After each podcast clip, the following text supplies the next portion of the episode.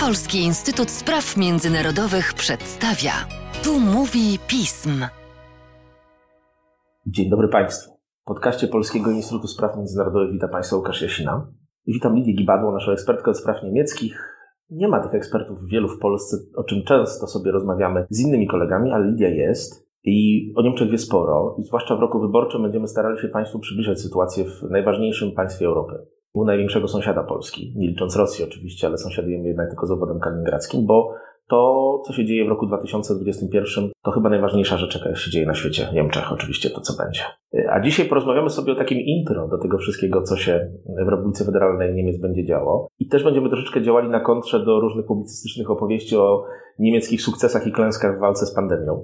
Państwo niemieckie sobie w paru sprawach radzi doskonale, ale nie jest też wolne od afer. I Niemcom, droga Lidio, też przydarzyła się ich własna afera maseczkowa. To się musiało chyba stać. W końcu nikt nie może być niewinny. Ale dokładnie na czym ona polega? Bo to jest jednak zupełnie inna afera niż takie typowe korupcyjne afery maseczkowe, jakie się zdarzają jak do tej pory w państwach dotkniętych pandemią. Dzień dobry Łukaszu, witam naszych słuchaczy. Rzeczywiście, Niemcom przydarzyła się afera maseczkowa i dla rządzącej partii chyba w najgorszym możliwym momencie, bo tuż przed najważniejszymi wyborami regionalnymi i na pół roku przed wyborami federalnymi. Ale o co chodzi? Pod koniec lutego pojawiła się informacja, że Georg Nüßlein, poseł CSU i wiceprzewodniczący chadeckiej frakcji Bundestagu, miał przyjąć prowizję za pośrednictwo w sprzedaży maseczek ochronnych dla agencji rządowych, których nie uwzględnił w dodatku w swojej e, deklaracji podatkowej. Na procederze miał wzbogacić się o ponad 600 tysięcy euro, a w tle są również zarzuty e, korupcyjne pod adresem posła. Jak na razie sprawę bada prokuratura w Monachium. I może tę aferę udałoby się w jakiś sposób wyciszyć, przykryć PR-owo, gdyby nie to, że na początku marca tygodnik Der Spiegel opublikował artykuł, w którym stwierdził, że poseł Nicolas Lübel, CDU, miał również pośredniczyć w sprzedaży maseczek, które tym razem oferował firmom e, z branży medycznej oraz domom spokojnej starości. I na tym procederze miał wzbogacić się o 250 tysięcy euro. Spore kontrowersje e, budzi reakcja samych posłów, ponieważ tutaj nie było automatyzmu, którego moglibyśmy się spodziewać. Ponieważ. Um, Kontra linią partyjną. Podejrzewam, to może trochę przebiegać. Po części tak. To znaczy, obaj zrezygnowali z członkostwa we frakcji chadeckiej Bundestagu. Po, po dniu e, czy po dwóch dniach zrezygnowali również z członkostwa odpowiednio w CSU i w CDU. Natomiast Problem był już ze złożeniem mandatu posła, ponieważ. E... To ci się wtrącę. Jak to wygląda w Niemczech? Czyżby Niemcy też mieli taki problem z kwestią wolności mandatu posła, z kwestią tego, że nie można go w żaden sposób przymusić do rezygnacji, jeżeli opuszcza partię, lub też jest oskarżony o poważne konflikty z prawem? No cóż, wygląda na to, że tak, ponieważ mm, Demokracja. poseł Lübel stwierdził na początku, że owszem, złoży mandat, ale dopiero w sierpniu, i dopiero po przymuszeniu przez partyjne, partyjną górę złożył mandat w ostatnich dniach, natomiast e, poseł Nüßlein do tej pory nie złożył tego mandatu. Więc e, sytuacja jest bardzo niewygodna. Co więcej, tygodnik e, Der Spiegel twierdzi, że to nie są jedyni posłowie, którzy mieli uprawiać tego typu proceder. No jest spora obawa, CDU, że, że w nadchodzących dniach będziemy się dowiadywać o kolejnych tego typu procederach. Bodaj e, wczoraj wieczorem pojawiła się informacja, że poseł CDU Hauptmann z Turyngii e, miał pobierać prowizję za publikację reklam zachęcających do podróży do Azerbejdżanu w swoim wkierowanym przez siebie e, lokalnym periodyku. No, dość spore kontrowersje budzi właśnie kraj, który reklamuje periodyk kierowany przez posła. Choć turystycznie, bez wątpienia, bardzo ciekawe miejsce. Zdecydowanie, natomiast wątpliwości już budzi pod kątem e, przestrzegania e, praw człowieka i samej formy rządu. Niesamowita rzecz, o której powiedziałaś.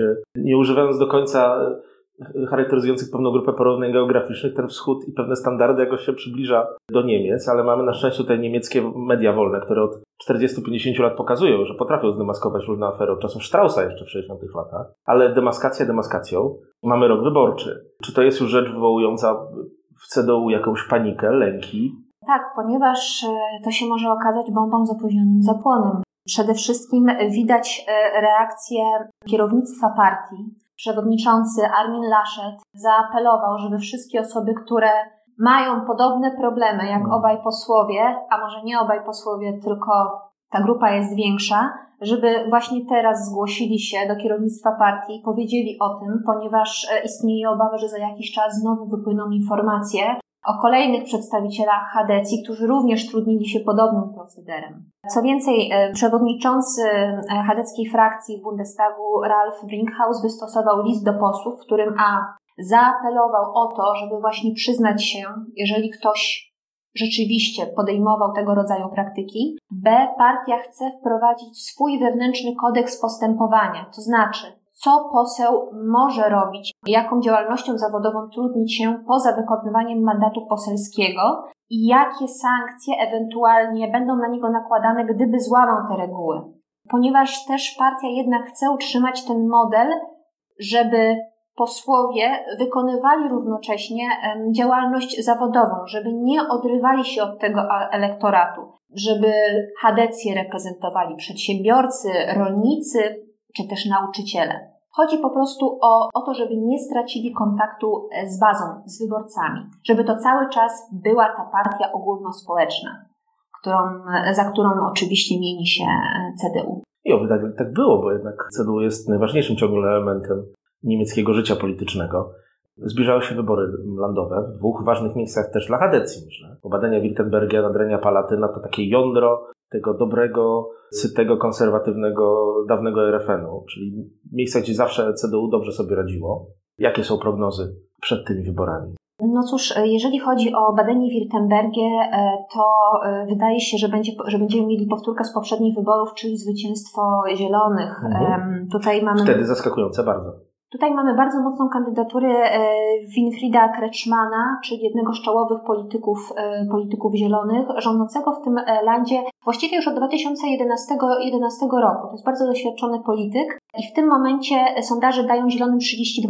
Natomiast sytuacja jest o wiele trudniejsza dla Hadeków, bo tutaj zapowiada się no, historyczna porażka dla Hadecji, w landzie, gdzie mamy e, drugi najważniejszy związek regionalny. I tutaj e, pani e, Suzanne Eisenman, czyli współkoalicjantka Zielonych, co jest też ciekawe z punktu widzenia tych scenariuszy po wyborach federalnych, wydaje się, że jednak nie uda jej się odrobić dzielącej obie partie różnicy. W Nadrynie Palatynacie sytuacja jest bardziej interesująca, ponieważ tutaj SPD które rządzi obecnie landem e, z panią premier Malou Dreyer na czele.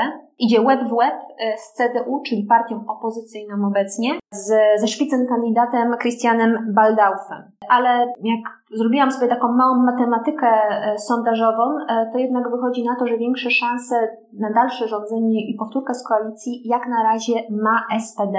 I tutaj też mamy bardzo ciekawy model koalicyjny, bo tutaj mamy tak zwaną Ampel Koalicją, czyli koalicję świateł drogowych, ponieważ w koalicji zasiada SPD, FDP, czyli liberałowie, no i zieloni. I tutaj bardzo ciekawe, ta koalicja się sprawdza. Ale jeszcze podsumowując, badania opinii publicznej przeprowadzone w obu landach wskazują, że tym decydującym czynnikiem, który będzie determinował decyzje wyborców, będzie jednak COVID. I, I to oczywiście bardzo różnie się podejrzewam układa w różnych landach. Oczywiście. Tutaj chodzi przede wszystkim o e, tempo szczepień, które wciąż jest e, dosyć niskie i budzi spore rozczarowanie i niezadowolenie z pracy rządów. Dziś, e, sprawdzając dzisiaj wy, wyniki, wygląda to tak, że e, ponad 3% populacji, czyli 2,6 e, miliona Niemców zostało w pełni pełni zaszczepionych, co jest wciąż no, dosyć, dosyć wolnym tempem, jeżeli porównamy to choćby z takimi krajami jak Wielka Brytania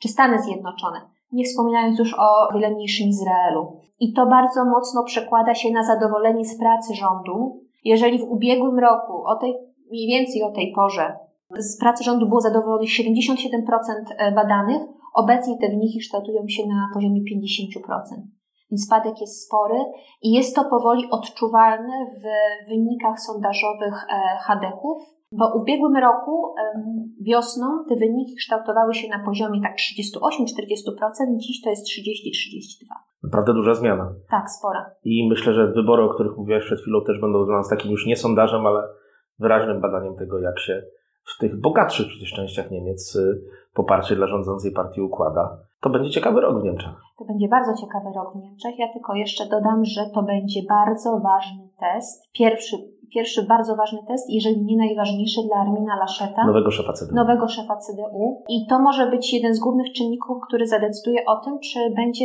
kancler kandydatem, czyli kandydatem na kanclerza e, Hadeków w nadchodzących wyborach. Czy też premier z największego landu. Niemiec, bo to chyba jest jedyny potencjalny jego rywal. Będzie ciekawy rok, jak powiedziała Lidia, i razem z Lidią będziemy go śledzić. Niemcy od Bawarii do Szesztyny i od Zary do Greifswaldu. Dziękuję Ci bardzo. Dziękuję.